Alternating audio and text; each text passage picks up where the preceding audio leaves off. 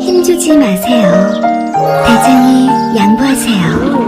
영에 있는 그 부드러운 미궁 대장사랑. 아무도 몰랐어요.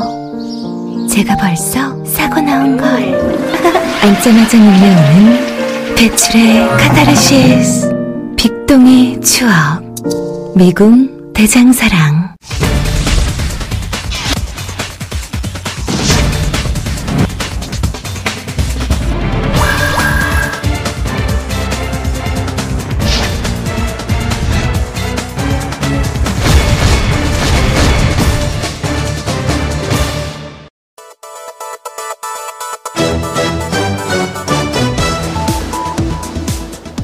일제강점기 강제징용 피해자들이 21년간의 소송 끝에 77년 징용의 한을 드디어 씻게 되었습니다. 94세 이춘식 어르신은 혼자 남아서 서운하다고 흐느껴 우셨는데요. 17에 일본 제철소로 끌려가서 월급 한 푼 못 받고 반인권적인 노동에 시달렸을 그 세월들을 생각하면 말 그대로 억장이 무너집니다. 국제사회 상식으로 인권을 생각한다면 당연히 이번 판결은 존중되어야 마땅합니다. 그런데 아베 신조 일본 총리는 국제법에 비춰볼 때 있을 수 없는 판단이라면서 1965년 박정희 정권이 피해자들의 뜻과는 무관하게 일방적으로 맺었던 한일 청구권 협정을 거론하면서 이 청구권 문제는 완전하고 최종적으로 해결이 됐다고 주장을 했습니다. 마치 2015년 박근혜 정권이 맺었던 위안부 합의를 떠올리게 하는 발언인데요. 더욱더 기가 막힌 것은 국내 보수 언론의 보도 태도입니다. 일본 경단련의 한국 투자 장애를 우려했고 혐한 무드가 조성이 돼서 양쪽 관광객이 줄어들고 경제 협력이 어려움이 예상되기 때문에 외교적 파장에 현명하게 대응하라고 이르고 있지요. 고노다로 외상이 이수훈 대사를 불러서 유감을 표할 때 일본 기자들이 집단 퇴장을 했다는 거죠. 그런 건 바라지도 않고 또 기자들이 그래서도 안 된다고 생각을 합니다. 다만 이 말은 꼭 하고 싶습니다. 도대체 어느 나라 언론인들이십니까? 10월 31일 수요일 이슈파이터 시작합니다.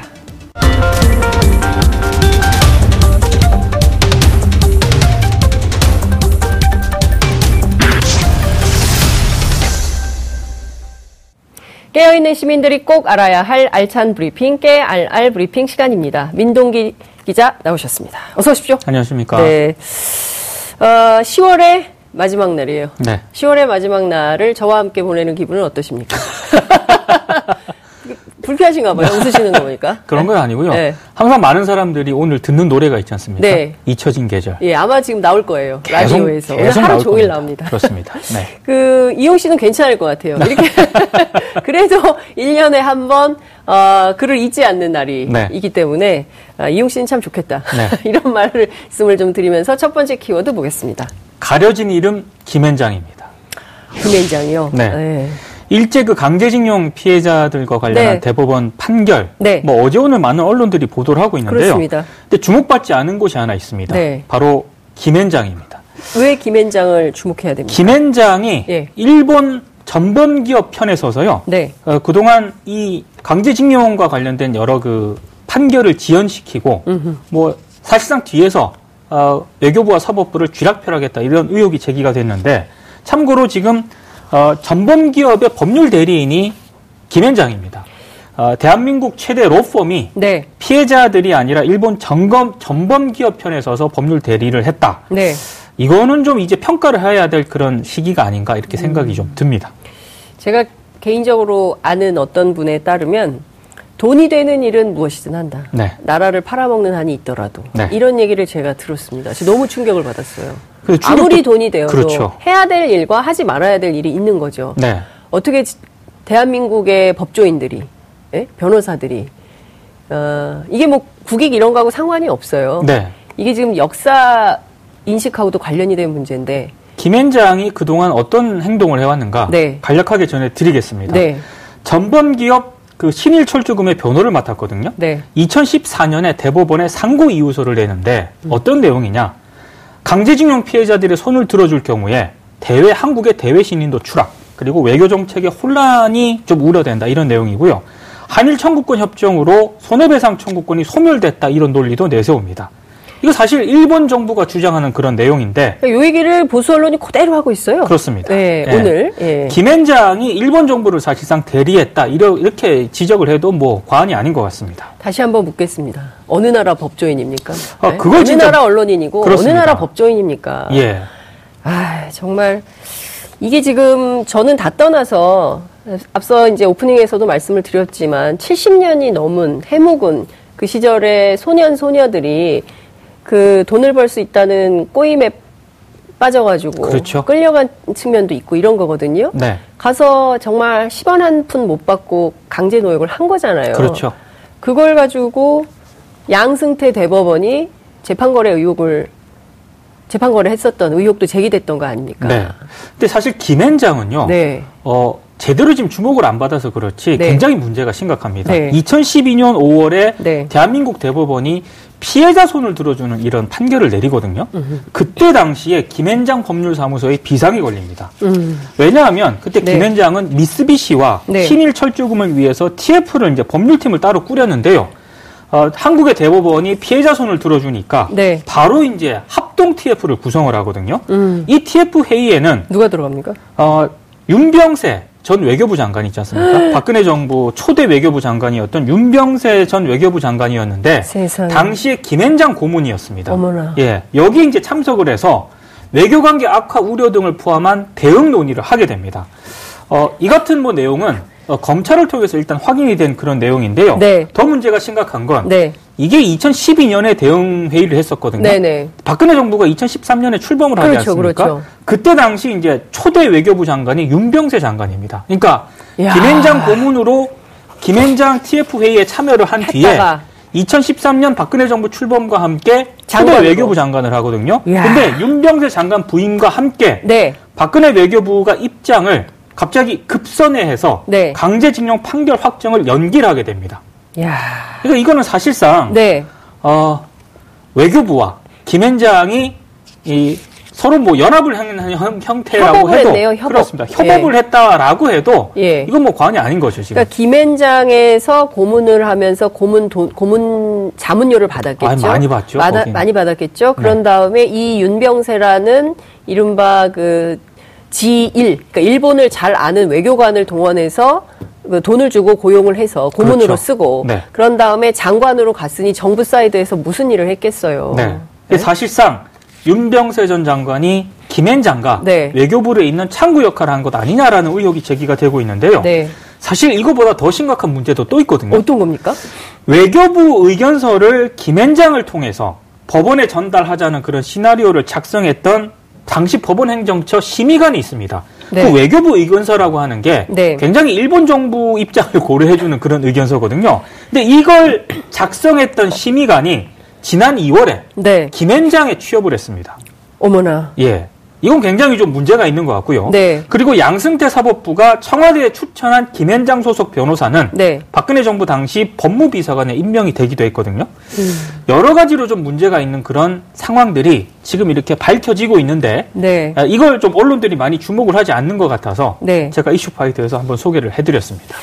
굉장히 의미 있는 포인트이고요. 이게 네. 진짜 그 언론인이라면 네. 의당 이 문제에 주목을 해서 사실은 이런 얘기를 대서특필 해야 되는 것이죠. 그렇습니다. 지금 일본 경단련이 발끈해가지고 네. 아베 정권이 발끈해서 당장 우리 대사를 뭐 소환 조치하고 자국의 대사를 불러가고 뭐 이렇게 해서 무슨 외교 문제가 엄청나게 커질 것처럼 호들갑을 떨 게 아니라 네. 실질적으로 국민적인 피해가 있었던 이런 사건에 대해서 구체적인 내용을 들여다보고 이렇게 말도 안 되는 뒷거래가 있었다라는 얘기를 언론이 해야 되는 거 아닙니까? 그러니까 검찰이 이제 일부 확인을 했고요. 네. 그리고 일부 내용들은 이미 보도가 된 내용인데 네. 아, 지금 시점에서는 뭐 일본 정부가 저렇게 하는 거는 충분히 예상을 했던 거 아니겠습니까? 그렇죠. 그러면 당연하죠. 예. 박근혜 정부 당시 네. 책임을 져야 할 인물들 이런 네. 인물들이 제대로 지금 반성하고 책임을 지고 있느냐? 네. 그건 아니거든요. 그리고 김현장 같은 경우만 하더라도요. 네. 국내에서 진행되는 그 강제징용 소송이 15건인데 네. 이 15건 가운데 김현장이 공식적으로 10건을 대리를 하고 있습니다. 근데 이 10건을 대리를 하고 있는데 예. 피해자 쪽이 아니에요. 전부 가- 일본 전범기업 편입니다. 이래도 되는 것인가? 김현장 쪽에 좀 한번 묻고 싶네요. 미쓰비시나 그 일본 제철소가 돈을 많이 주나 보죠. 그러니까 많이 준다 하더라도 예. 아, 국내 최대 로펌 기업 아닙니까? 예. 그러면 아까 장앵커께서도 얘기를 했지만 예. 맡아야 될 게 있고 맡지 않아야 될 게 있는데 네.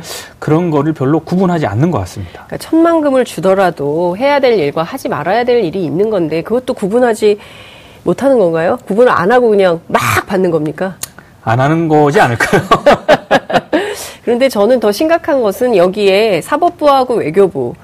그러니까 저는 최소한의 이 공직자로서의 마인드가 있는 건지. 네. 그러니까 국민의 이익과 그러니까 국가의 이익에 봉사하는 사람들이 맞는 건지. 그래서 네. 녹봉을 받아가는 게 정당한 건지. 네. 최소한의 이런 가치 판단은 가지고 일을 해야 되잖아요. 그렇죠. 그러면 지금 뭐 김기춘 실장, 박병대 행정처장, 조윤선 당시 정무수석, 윤병세 외교부 장관, 정종섭 행자부 장관 이런 사람들은 무슨 생각을 했던 건지. 그때 당시 이제 네. 아, 김기춘 비서실장 공간에 모여가지고요. 네.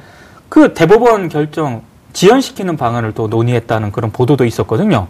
그러니까 사실상 지금 박근혜 정부와 그리고 양승태 뭐 대법원, 대법원. 사법부 네. 그리고 외교부 이런 쪽에서는 네. 어, 문제가 심각하다는 게 다 드러나지 않았습니까? 네. 박근혜 정부 당시. 네. 근데 이 뒤에서 네. 사실상 조율을 하고 종합 기획을 했던 김앤장에 대한 책임론은 지금 싹 빠져 있는 거죠. 빠져 있는 거거든요. 네. 그러니까 김앤장을 상당히. 주목을 해야 됩니다. 지금. 그렇군요. 네. 그러니까 김앤장이 뒤에서 무슨 일을 하고 있는지, 네. 누구를 대변하고 있는지, 이게 과연 올바른 일인 것인지, 정도를 가고 있는 것인지, 네. 다른 분들은 몰라도 이슈파이터 애청자들께서는 반드시 이 점을 적극적으로 SNS나 이런 데 좀 알려주세요. 네. 예. 그 많이 알려야 될 것 같습니다. 그렇습니다. 이 사실을 많이 알려서 도대체 이분 그 굉장히 유명하니까 돈 네. 많이 갖다 주고 어떻게든 김앤장의 변호사를 사서 사건을 해결하려고 하잖아요. 그렇죠. 근데 이분들이 이런 일을 하고 있는 분들이라는 사실을 알고나 있는 것인지 네. 이런 것은 정말 의로운 언론들이 적극적으로 공개를 해서 알려야 될 것 같습니다. 네. 그나저나 이 사법농단 관련해서도 계속 황당한 주장들이 나오고 있어요. 그렇죠. 네, 현직 부장 판사도 오늘 아침에 나서 뭐 얘기를 했던데 근데 그런 참 걱정입니다. 주장을 하더라도 네. 저는 언론들이 이제 판단을 좀 해야 되는데 제 말이 그 말이에요. 대서특필을 해주고 있거든요. 맞아요. 그렇습니다. 예. 그러니까 지금 이게 일면 머리로 갈 기사냐, 네. 이게 삼면 하단으로 갈 거냐, 아니면 휴지통에 쓸 거냐. 네. 그런 판단은 기자들이 해야 되잖아요. 그렇죠. 전 정말 참 답답하다는 생각이 좀 듭니다. 자, 두 번째 키워드 보겠습니다. 돈 없는 직장 갑질입니다. 어떤 겁니까? 아, 오늘까지 굉장히 문제가 아. 되고 있는데요. 양진호. 네. 예, 실검에 올랐어요. 영상을 예. 보신 분들이 진짜 많을 것 같은데 저는 끝까지 못 봤거든요. 한번 볼까요? 네. 예. 잠깐 보고 오시겠습니다. 네.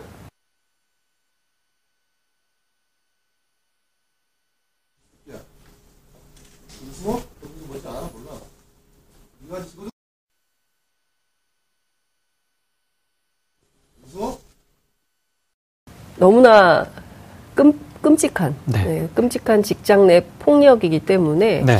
이거를 사회적으로 고발한다는 차원에서 어, 보여드리는 건데요. 저는 아이들은 좀 안 봤으면 좋겠다는 그렇습니다. 생각은 좀 듭니다. 근데 황당한 게그 네. 양 회장이 왜 저런 폭력을 행사했느냐? 네. 온라인에 기분 나쁜 댓글을 달았다는 이유로 저런 폭행을 가했다는 겁니다. 근데 지금 좀 이상한 게그 네. 영상을 보신 분들은 아시겠지만 이게 몰래 찍은 게 아니에요. 네, 그러니까요. 저도 그 예. 이상했어요. 근데 이걸 그 양 회장이 네. 어, 공개적으로 대놓고 이제 음. 다른 직원에게 찍으라고 얘기를 했다고 해요. 그래서 어, 기념품으로 소장을 했다는 그런 증언까지 나왔거든요. 이분이 지금 저는 도대체 어떤 생각을 하고 있었던가 당시에 그게 굉장히 또 궁금하고요. 그리고 오늘 또 새롭게 공개된 영상이 있거든요. 네. 아 그건 차마 못 보여드릴 것 같은데 네. 닭을 풀어놓고 네. 직원들에게 닭을 죽이도록 하는 그런 모습인데 음. 자신이 활로 닭을 직접 쏩니다. 네. 그런 다음에 직원을 시켜서 살아있는 닭을 던지도록 하고요. 네. 또 다른 직원은 큰 긴 칼로 네. 그 닭을 베도록 하는 그런 모습이거든요. 예. 일본 장도라면서요. 아 이게 굉장히 어, 제 상식으로는 이해가 가지 않는 그런 영상이었습니다. 예. 그러니까 좀 그 뉴스타파의 이제 단독 보도인 건데요. 네. 이 내용을 좀 보시면 좋겠어요. 그러니까 합리적인 판단이 좀 필요하기 때문에, 그러니까 우리가 2016년에 촛불을 들어서 어, 정권을 바꾸고 국가 권력의 어떤 잘못된, 그러니까 이른바 정치적 민주주의, 를 일정 정도 승, 성공적으로 이끌고 그렇죠. 있다고 하지만 네. 여전히 그 학교 또 사회, 회사 이런 데서는 여전히 저런 말도 안 되는 갑질들이 있는 건데 네. 전 사실 저 영상을 보면서 제일 끔찍했던 대목은 저런 폭행이 벌어지고 있는데 다 그냥 일하고 있잖아요. 아마 떨면서 예. 모른 척하고 있지 않았을까 싶더라고요. 저는 그게 너무 참담했습니다. 네. 그러니까 누군가는 그러니까 다 같이 아 이렇게 하시면 안 되죠. 이렇게 하시면 안 돼. 말려야 되잖아요. 그렇죠. 싸움은 말려야 되잖아요. 네. 흥정은 붙이고. 네. 근데 아무도 나서지 않아요. 사실 그 영화 도가니 네. 보면은 거기서 그 폭행 교사가 나오거든요. 네. 근데 그 교사가 학생을 무자비하게 폭행을 합니다. 네. 근데 저는 그때 장면에서 충격을 받았던 게 방금 말씀하신 옆에 다른 교사가 있거든요. 음. 고개를 푹 숙인 채 모른 척 합니다. 네. 그 저는 사실 뭐 이렇게 전혀 빗나가는 얘기긴 하지만 네. 그 강서구 PC방 살인 사건만 하더라도 네. 두 가지인데 하나는 그 천 원이잖아요. 게임비 천 원을 그렇죠. 돌려달라고 했는데 우리 언론이 그 주목을 잘 안 하는데 네. 천 원을 돌려달라고 했는데 안 줬다는 거잖아요. 근데 네. 물론 그 사이에 이제 뭐 무시하거나 이런 발언들이 있었겠죠. 천 원 때문에 사람의 목숨이 왔다 갔다 해야 되는가에 음. 대한 질문. 네. 그리고 또 하나는 어, 그 동생이 도와달라고 했을 때 아무도 안 도와줬다는 거잖아요. 네네. 그러다가 정작 본인들이 어떤 살해 위협을 느꼈을 때 그때서야 경찰에 전화해서 도와달라고 했다는 건데 저는 이 사건이 상징하는 우리 사회에 던지는 메시지가 굉장히 강렬하다고 생각하는데 그렇습니다. 언론이 이런 부분을 잘 주목을 안 해주더라고요. 네. 지금 일단 그 경찰이요. 네. 이 폭행 동영상만으로도 혐의가 입증된다고 판단을 하고 지금 수사에 착수를 한 상황인데요. 네. 현재 그 양 회장은 음란물 유통을 방치한 혐의로 수사를 받고 있는데 아, 그렇습니까? 예, 이제 폭행 혐의까지 추가가 됐습니다. 네. 근데 안타까운 게 그 피해자 있지 않습니까? 그렇죠. 회장 이 양 회장 폭력 때문에 예. IT 업계를 아예 떠나야 했던 것으로 지금 전해지고 있는데 이게 굉장히 좀 문제인 것 같습니다. 그러니까 굉장히 젊은 프로그래머라고 하는데 네. 이분이 그냥 그 섬에서 산다면서요. 네, 그러니까 아예 그 업, 왜냐하면 이런 사람한테 한번 찍히면 그리고 그 모욕감과 이런 걸로 돌아올 수가 없는 그렇죠. 거예요. 어떻게 다시 와가지고 저런 일을 겪고 그 업계에서 일을 할 수가 있겠습니까? 다 네. 소문이 날 텐데. 그렇습니다. 저는 정말 이런 끔찍한 사회 문제에 대해서 우리가 정말 깊이 있게 한번 생각해 봐야 될 것 같아요. 그러니까 그렇습니다. 정말 우리 사회가 공동체인가, 네. 더불어 함께 살려고 하는 건가, 네. 이런 부분들을 좀 생각해 봤으면 좋겠다는 생각이 좀 듭니다. 시간이 없지만, 자, 세 번째 키워드 보겠습니다. 썰렁한 위기와 재건입니다. 어딘가요? 자유한국당인데요. 어제 그 국회에서 네. 의원총회를 열고요. 아, 그랬어요? 예. 지난 6월 지방선거 후에 선거 참패의 원인과 분석, 활로를 모색을 좀 했습니다. 이제 와서. 네. 아니, 근데 자유한국당이 좀, 네. 이건 괜찮은 거죠. 네. 서울대 한국정치연구소에 이제 의뢰를 해서 아. 이제 분석 결과가 어제 나왔거든요. 아, 그렇군요. 예. 그래서 이제 그런 자리를 마련을 했는데. 네네. 네. 아, 핵심만 추리면. 네. 자유한국당을 다시 살리기 위해서는 등 돌린 중대, 중도 세력을 음. 되찾아야 한다. 이런 내용이었습니다. 어, 굉장히 중요한 포인트네요. 그렇습니다. 굉장히 예. 중요한 포인트인데 네. 문제는 예. 그 의원총회가 예. 굉장히 썰렁했다는 겁니다. 발표가 끝난 이후에 예. 질의를 해야 되지 않겠습니까? 의원들이 그렇죠. 질의를 신청하는 의원이 단 한 명도 없었다고 하고요. 질문은커녕 대부분 잠을 자거나 핸드폰을 보거나 발표 내용에 큰 관심이 없었다고 합니다. 왜 한 거예요? 네, 그게 굉장히 좀 의문인데 예? 예. 어, 김성태 원내대표가 아이고. 어, 오죽했으면은 네. 그 40명 정도가 끝에 남았다고 하거든요. 그러니까 머쓱하니까 예. 예, 좀 보고서 같은 거 나중에 하드카피로 나오면 읽어보시고 예. 의견을 좀 전해달라 이런 취지로 얘기를 했는데 네. 그 영상을 보는 장면이 네. 자유한국당의 현 주소를 좀 정확히 말해주고 있지 않나 이런 생각이 좀 들었습니다. 어렵겠네요, 당분간. 굉장히 좀 어렵지 않을까 싶습니다. 네. 그러니까요. 그 보수의 재건을 많은 분들이 이야기하고 있지만 정작 네. 자유한국당 안에서는 졸고 뭐 핸드폰하고 관심이 없는 거잖아요. 그렇습니다. 이런 연구에 대해서 네. 뭐 집중 토론을 하고 했어야 됐는데 그런 네. 분위기가 아니라는 것은 사실은 좀 안타깝습니다. 네, 정말. 슬라이드 상영 위주로 이제 보고서를 발표하지 않습니까? 네. 그 불을 끄잖아요. 그 불을 끄고 있는 그 공간에서 계속 문이 열리고 닫히고 열리고, 열리고 닫히고 이런 소리가 계속 나왔다고 하더라고요. 네. 관심이 없었다는 거죠. 뭐 국감이 너무 힘드셨나라는 생각도 들고 혹시 영화관이라고 생각하신 건 아니죠? 답답한 노릇입니다. 오늘 네. 말씀 여기까지 듣겠습니다. 고맙습니다. 고맙습니다. 여러분들께서는 지금 생방송으로 진행하는 장윤선의 이슈파이터와 함께하고 계십니다. 오늘 방송 좋았나요? 방송에 대한 응원 이렇게 표현해주세요. 다운로드하기, 댓글 달기, 구독하기, 하트 주기. 더 좋은 방송을 위해 응원해주세요. 그리고 2부도 함께 해주세요.